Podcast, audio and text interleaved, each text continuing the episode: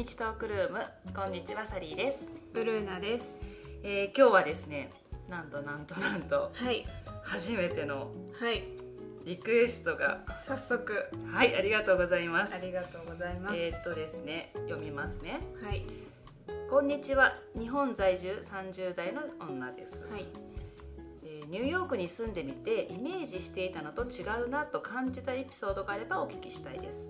うん。ネガティブなギャップポジティブなギャップ両方あればぜひ。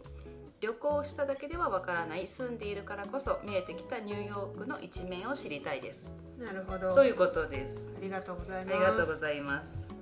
これはねなんかこういうことを話してもいいかなってね言ってたしあちょうどいいなって感じでしたね。そうですね。そうですか？なんか住んでみて気づいたこと？みたいなのがあれば。とう違いとかってことですよね。うんまあ結構いろいろありすぎんて、うん。何から話せばいいかなって感じなんですけど、うん。私はニューヨークは旅行で来たことが1回しかなくて、だから先入観みたいなのがなかったんですよね。はあはあはあなるほど。うん、だから住む前と、あの住んでみてうわ全然違うじゃんって思うことは、もしかしたらあんまりないかなとは思うんですけど、うん、どうですか？サリーさん、旅行すごい来てたって言ってたじゃないですか。そうですねそうだから私はそこまでうんすごく大きなギャップっていうのはあんまりなかったかもしれない。なんとなくあ。知ってたしこういう街だとかアメリカ人の人たちってこんな感じだなとかいうのをなんとなく分かってたからーうん。そこまでえーってびっくりしたことはないけど、うん。やっぱり住み始めてあれって思うこととか、うん。気が付くことはあってまず私は一番最初に何がびっくりしたかってうん。びっくりしたというか、気が付かなかったこと、うんうん。というのが私は真冬にニューヨークに来たことがなかったんですよ。寒いの嫌だから。寒い時旅行したくないじゃないできれば、うん だから暖かい時しか来たことなくてうんうん。うん私がニューヨークに住み始めたのが冬だったんですよ。ですごい寒い一昨年ぐらいとかの冬ってすっごい寒かったんですよ確か、うんうん。その時に私家の中がこんなにあったかいって知らなくてこれにまずびっくりしたというかあので日本みたいにエアコンをつけるつけないじゃないじゃないですかニューヨークの,、あのセントラルヒーティングってね。そうだ。だからそのシステムも知らなかったし最初どこにこれ暖房があるんだろうって見てて、うん。なんか部屋の隅になんかあるぞみたいな感じで気がついたのが初めてだったんですよね。そうか。そうそれがすごくあったかかった。うん。でなんで日本の家はあんなに寒いんだっていうことに初めてびっくりしたことだったかな住んでみて、確かにそう言われたら本当にそう。うん、あったかい。暖かいよね、うん。本当に。半袖で過ごせるよね。半袖で過ごせる。そうそなんか北海道の人が日本に住んでる時にね、う、うん。いや北海道は寒いけど家の中は暖かいんだよって言ってたのが、うん。これかと。いやそう本当そうです。私 姉が北海道に住んでたことがあああってなるほどそうなんですね。行ったことあったんですけど、うんうんうん。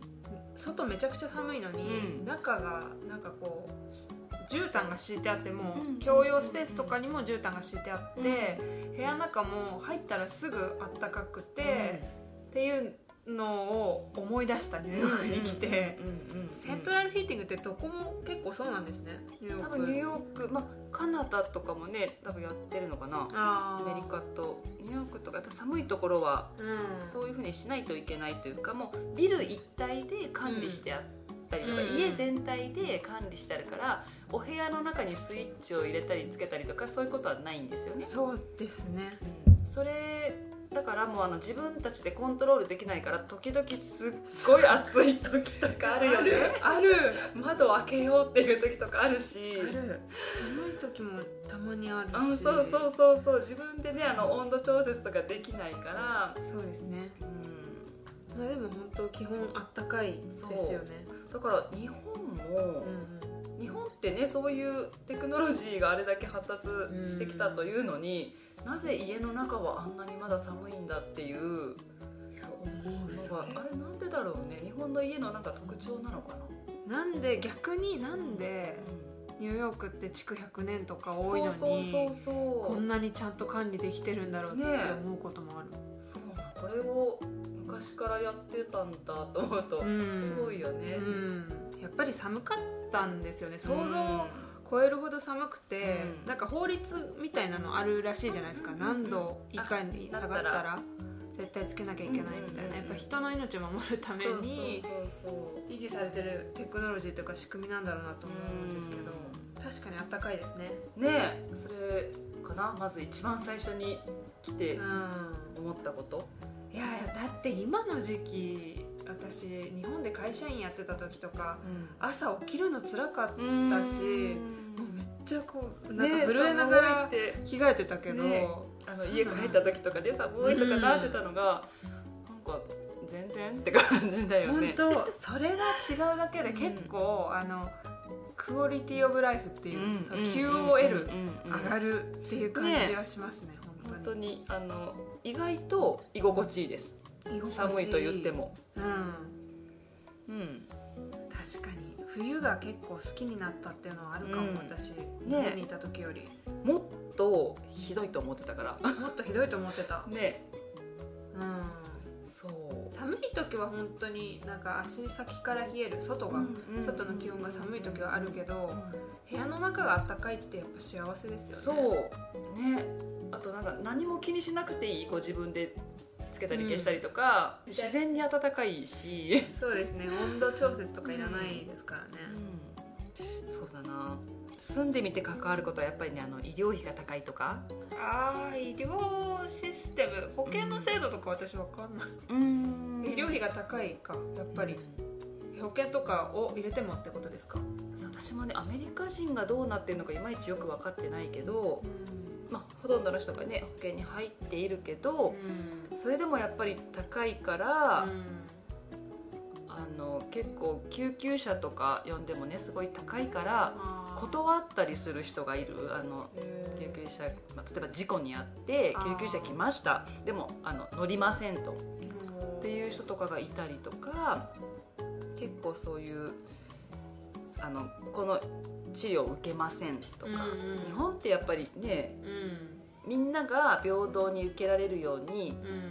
まあ、安くうんなってるけど格差というかそういうのがうん激しいのかなと思うね時があります。国民皆保険みたいなこうコンセプトじゃないような気がするアメリカは、うん。なんかやっぱりその身分身分というかなんだろう経済状況によって入れる保険が違かったりとかしてだから、まあ、確かにそうですね。う本当に。んちょっと格差みたいな部分ね。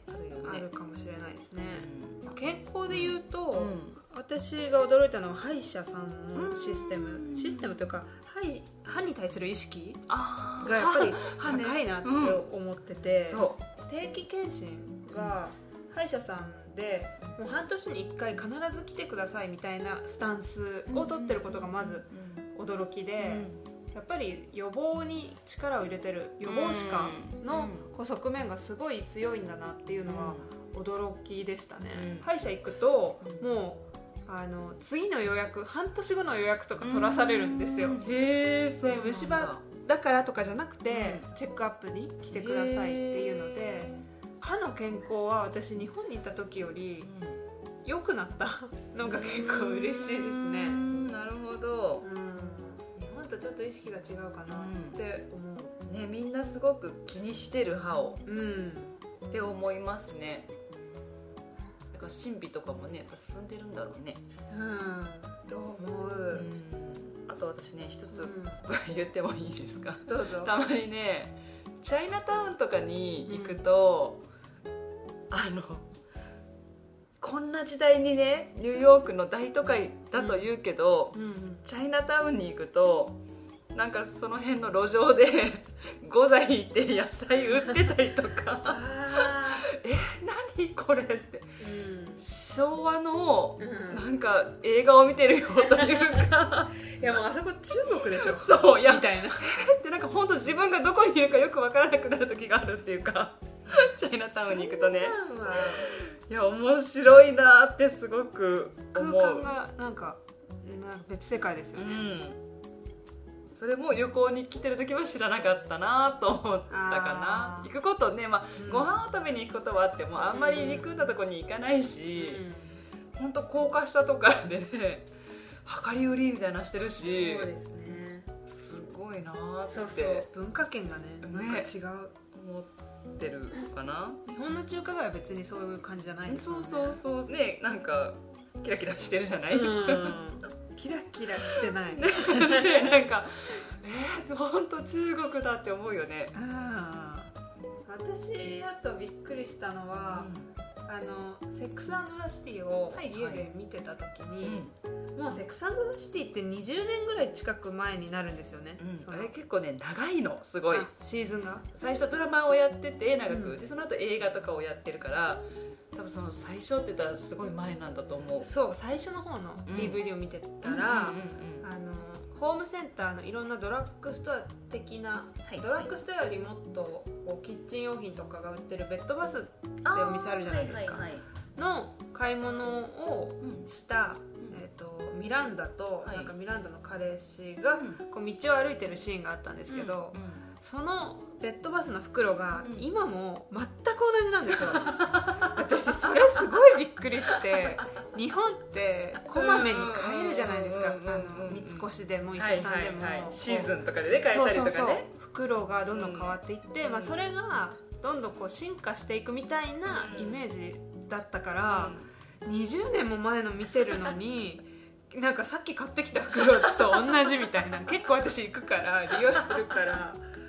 それがなるほど。ニューヨークってなんかあの海外のドラマとか海外の映画とか日本にいた時に見てると、これって本当にこの生活って本当なのかなっていう思いがあって、うん。っていうのはなんか日本でドラマとか見てると、ドラマ用の部屋ってなんかこうやっぱりちょっとなんだろうな庶民のそれとはちょっと違うこうなんだろう色付けされてるようなのが普通だと思ってたから海外の生活がわからない時にうん。海外ドラマとか映画とか見てそういう部屋が出てきても、まあ、これはそういうセットでしょっていうつもりで見てたけど、実際にニューヨークに住み始めて「うん。セックス・アンド・ザ・シティ」見ると本当にうちみたいなのが出てくるからリアルに映画の中にいるみたいなするしそしてニューヨークはなんか20年ぐらい何にも変わんないんだなっていう。そういうところはもう何も、まあ、建物とかもね本当に変わってないし長く、うん。そういう、びっくりした。うん、いいところは残しっていうあれはすごく強いのかな。ちょっともうちょっと話していいですか、はいはいはいはい。何その何その感じで言うと、ニューヨークって外に洗濯物干せないですよね、うんうんうんだから法律でダメなんで法律でダメなんだ。確かそうだったと思うアメリカは。そうなんだ。外観が損なわれるみたいな。あそうなの？なんかみんな干してないなっていうのが最初びっくりして、でクリーニングに出すっていうのもびっくりしたけど、うん。普段のせ生活の洗濯物をクリーニングに出すっていうのもびっくりしたけど下着を出すのは恥ずかしいなって思って、下着は自分で洗おうと思ったんですよ、でも部屋干しっていう概念が日本だとなくて、うんなくてっていうか部屋干しはあんまり好まれないじゃないですか。やっぱりお日様の光で干したいみたいな感覚があったから、うんみんなどうしてるんだろうってずっと不思議だったんですよ、で「セックス・アンド・ザ・シティ」ある日また見てたら、主人公が電話しながら、その女友達と話しながら下着をお風呂場で洗って、でそのままシャワーカーテンのレールのところに投げるように。なんかそれ覚えてるかもあ私も。本当ですか？見たする。はい投げるように干してるシーンがあって別にその下着の話してるわけじゃないんですよ。本当に生活のワンシーンとして映してるシーンなんですうんけど、あこういう風に干していいんだって分かった。で実際ニューヨークってもしかしたらうん乾燥してるからかもしれないんですけどうん。部屋干ししてもうん。あんまりなんか匂いとかすぐ乾く。あそう。すぐす乾く本当に。だからいいのかうん。って思ってなんかいろんなことをドラマで学んだ。でドラマでリアルの生活のなんか仕組みを学ぶっていうことが起こるんだっていうのが私は衝撃でした、なるほど。そうそう。確かにあのニューヨークをねなんていうの？ニューヨークで撮ってる映画とかドラマとかもすごく多いから、ああいうのをね見てたらあニューヨークってこんな感じなんだってイメージがね、うん湧くしそうやって思って多分見てるよねみんなね、うん。私もそうだったし。それ結構そのまんまですよね、うん。だからそそのなんか持ってないっていうか、うんうん本当リアルの生活を映してんだな。っうん。うんうんていうのがびっくり。確かにそうだなコインランドリー行かないんですか？コインランドリー行かないんですよねうち。なんか最初怖かったから。なんで？えコインランドリーってなんか怖く薄暗いイメージ。えー、本うんであのなんか待ってなきゃいけないんですかあれって。当いや私結構離れる、えそれってそのコインランドリーって自動的に終わるじゃないですか、うん。自動的に終わってなんか勝手に開けられたりしそうで怖いなって。あああのねたまになんかたまに忙しい時とか日曜とか土曜,、うんあの土曜日とかだと次の人が待ってたりすると、うんうんうん。あの勝手に出されてたりとか はあるかな。でもなんかね触られるのなんか嫌じゃない人に、うんうん。だからなるべくあのその時間にちゃんと行くようにはするけどあそう。ーえなくなってたりとかしないんですかそれで？までないかな。いんだ。とか前住んでた家はうん。洗濯機があって、ん。家家の中にね。うん。だからそんなにあれだったけどそう今とかはないから行ってます。コインランドリーに。でもえ。別に。うん。あとでも下着はうん。乾燥機に入れたくないからはい。家に持って帰ってうん。部屋干ししてる、あ部屋干ししてる？うん。全然なんか変な匂いがし始めたりしないですよね。しないしない。不思議。全然とあっという間に乾くしね。うん。太陽の光を当てにしなくていいんだっていうのはうん。衝撃でしたね。そうね。逆にうあのアメリカ人からすると、ん。日本の家は洗濯機はあるけど乾燥機がないじゃないかと。でどうやってうん。服を乾かすのって言われたことがあるんですよ。でそうかこの人たち干すっていうこと知らないからあ日本はね外に干すんだよって言ったらえ？みたいな感じで。そっあかそうなんだ。みたいな。それを何いつもやるの？みたいな感じだったからうんそうだよって言ってたんだけどそうかそういう外に干すっていう概念がないのかこの人たちはと思ったことがあるかな。えその人ってニューヨーク出身ですか？あどこえっとねちなみに今の私の彼氏の話なんですけど、うんうん。何？アメリカのどこの人なんですかね？どあなんだろうその干す習慣ってもしかして日本にしかないの？えっとそのニュねーヨークだったら、うん。このやっぱり干せないっていんんううんうん。ことがあるからだけど、広大な土地があるアメリカもあるじゃないですか。アメリカはえどうだったか私もねちょっとこれはっきりわかんないけど全部ダメなんじゃないかな。あカリフォルニアもだダメだったと思う。えー、洗濯物干すっていう習慣がないんだ、そう。だから必ずねコインランドリーでみんなドライうん。ヤー、あのなんだ乾燥機うん。に入れてるじゃない？うん。オーストラリアもそうでした。あ、うん。そうなんだ。洗濯日本だけかな？物。洗いや濯機の上には中国とかなんか干してるイメージある行ったことないけどあの、まあアジアじゃない。やっぱり。アジアはあ干すんじゃない。あれだよ。ナポリ。ナポリ。イタリア？あナポリ。ナポリとか行った時バーって干してあるあ干のしてあるねイメージある。メージあるよね。えー、アメリカってなんでそうなん景観がうん。崩れるから、うん。そうなんだ。みそうたいうところを気にするんだ。うん。ちょっと見てみたらねやっぱりそうね。多くの州で事実です。多くなんか全部じゃないのかな、えー意外。多くの州で？うん。ニューヨークだけとかアメリカ合衆国では洗濯物を干しません。まあどっちが本当か分かんないけどでも、まあ、ほぼそうなんだろうなやっぱり、あーまあ確かにうんその乾燥機っていう、機械があるのになんで干すんだっそうて感じですよね。逆に、ねそういうことを言うの。なんかわざわざどうしてそういうねものがあるのに利用しないみたいな。アメリカ人ってやっぱ合理的な考えの、ね人たちが多いから、うん。なんでわざわざそんなことするんだろうなって思うんじゃない？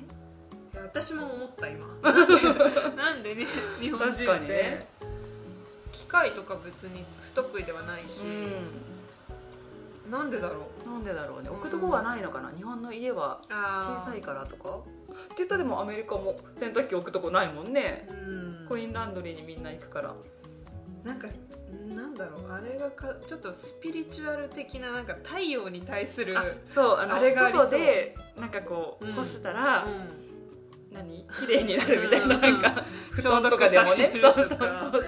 そういうイメージがあるのかな。太陽光にん。なんか浴びないとダメだみたいな。うんお天道様的そうなそうそうそう。それはあるかもしれない。それは確かにあるかもしれないな、うん。日本は湿気が多くてやっぱり部屋干しが不十分。うん。なんか干すあれが不十分だと匂いとかし始めるっていうのもあるかもしれないけど、まあ、乾燥機の方が完全に乾きますけどね。そうね本当に気持ちよく乾くよね布団とかでもね、うん。洗えるし。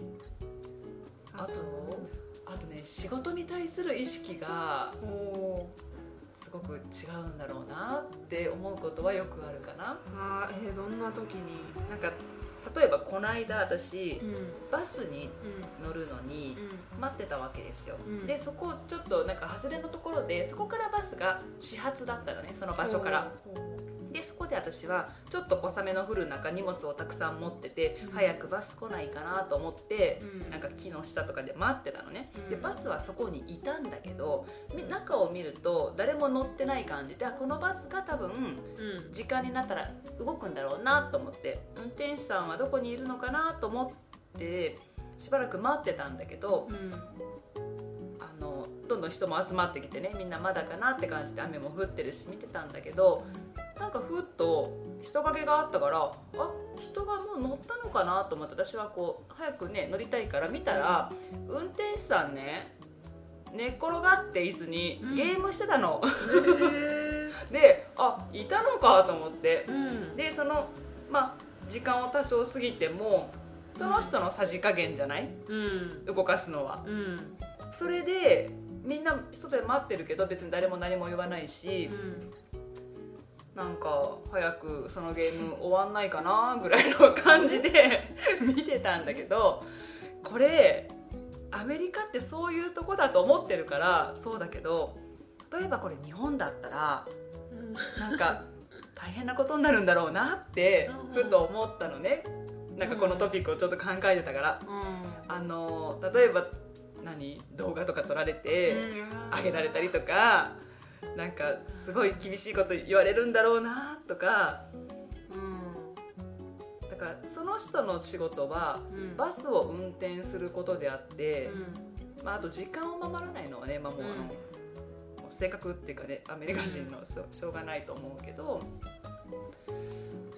え一応そのバスって時刻表的なのがあるんですか？一応ねあると思う。あでもまあじゃあさじ加減じゃなくない？実際、うん、そう実際そうなんだけどそうそうなんだけどその人が5分ぐらいなんていうの？待つことにそんなに、なんていうの？アメリカ人ってはい。5分って遅刻のうちに入らないじゃない、うん。例えば待ち合わせをしても。うそういう感じでああもうそろそろこの時間かじゃあ行こうかうんみたいな感じでその人がそそのねゲームが終わったタイミングなのか何かは知らないけど、それでやるっていうことが、こっちってなんかすごいいいなと思う。そのうん。その人のさじ加減でいろんなことを決めるというか、うん。仕事とかのことに対してね。あ逆に日本人って難しいそっちの方が難しいんじゃないか。な、うん。そのゲームこのくらいで終わるのをやらせてよ。うん。みたいな主張が、うそもそもできないと思う、うん。日本人でもう守っちゃった方が、うん。時間守っちゃった方が楽うん。ていうかだからマイペースなのがすごいなって思うこっちの人って、もうこれはなんだろうな。持ってねもう育ってきた環境が本当に違うからうん。実際にね別に。変えられないんだろうな、うお互い。ん、お互いね。うん。5分くらい遅れたって。うん。別にみんないいし、うん。事実として。誰も怒る人いないじゃん。例えば、まあ、30分ぐらい遅れるなんて普通じゃない？なんかこっちの人の待ち合わせって、うん。だしそういうもんだと思ってるというか待ち合わせの時間って合ってないようなものうん。だと感じる。仕事に対してなんか時間厳守とかいう概念がないんですかね、うんうんうん、日本ってね1分でもなんか遅れたらもう ダメ人間みたいな 扱いをね、うん。されるんじゃない。なんかブラジルとかにブラジルだったかどうかわかんないんですけど、逆に早く来ると失礼みたいな文化もはいはいどっかにあるらしいじゃないですか、はいはいはいだからまあ早く来たらいいってわけでもないところもあるけど、なんかマイペースに遅れることができるのってうんすごいなって逆に思う、うん。バスの運転手ねそう。そういうのは結構ところどころで感じ郵便局とかもそうだし。ああ郵便局。郵便局。嫌いだよね多分ね。みんな嫌いだと思う。慣れるの大変でした。もう大嫌い郵便局。うん本当に。並んでるから？何？の人によって本当それこそ言うことが違って例えばこの荷物はこれで送れるはずだ。例えばトラッキングもつけれるし保険もつけれるしって、ホームページに書いてあるのに受付のその担当の人が「うんこれはダメ」って言ったらもうダメ。何回もあった。ね。こんなこと。いやいやホームページに書いてあなたが知らないだけでしょって言っても「うん、でもダメなの」みたいな。ポンって突き返されちゃういやいやなんであなたがそういうこと言えるのっていうことってしょっちゅうない？あります。ね。不思議。もうだから把握とかできない。うん。もう次はスムーズにいけるようにしようとか、うんうん勉強しようとしてたけど、うん。うんしても意味ないってことが分かった。人によって違うんだみたいな、あうん。ラッキーだったな今日はとか。そうね。そうなっちゃうから、そういう、うん、その人のあれですごい変わるんだなっていうのは。ある。そういうの多い、ね。郵便局とね。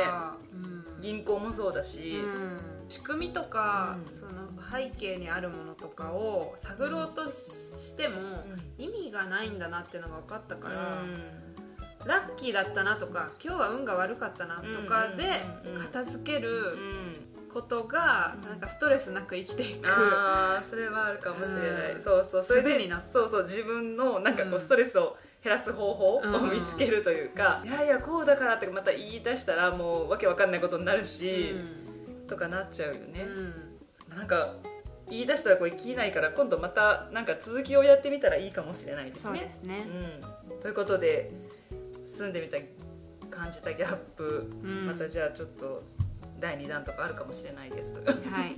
ということで今日はこの辺で終わりましょうか。はい。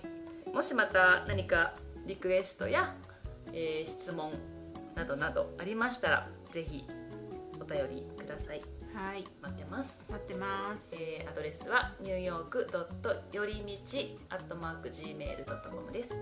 また次回お会いしましょ Have a nice day! うバイババイバイ